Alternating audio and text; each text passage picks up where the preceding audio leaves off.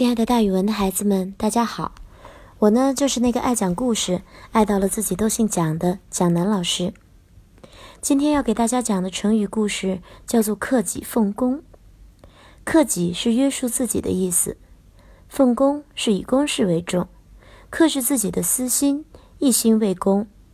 克己奉公这则成语来源于《后汉书·季尊传》，尊为人廉约小心，克己奉公。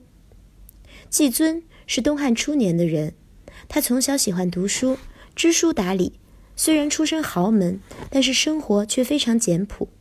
公元二十四年，季尊去投奔刘秀，被刘秀收为门下吏，后随军转战河北，当了军中的执法官。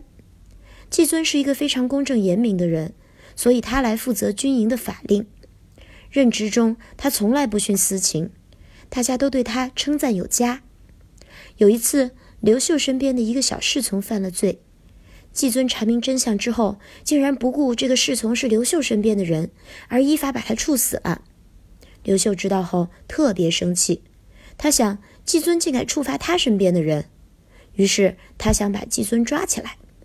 但马上就有人来劝谏刘秀说：“严明军令本来就是大王您的要求呀，如今季尊坚守法令，上下一致，做得非常对。”只有像他这样言行一致的人去号召三军，才会有威信。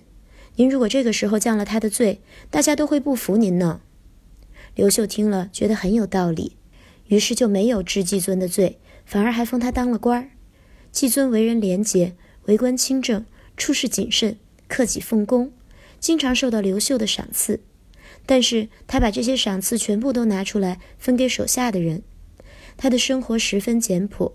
家里也没有多少私人财产，即使在安排后事的时候，他仍然嘱咐手下的人：“如果我死了，千万不能铺张浪费，你们只要用牛车把我的尸体和棺木拉到洛阳，草草下葬就可以了。”季尊死后多年，汉光武帝刘秀仍对他的克己奉公的精神十分怀念，所以“克己奉公”这个成语就流传了下来。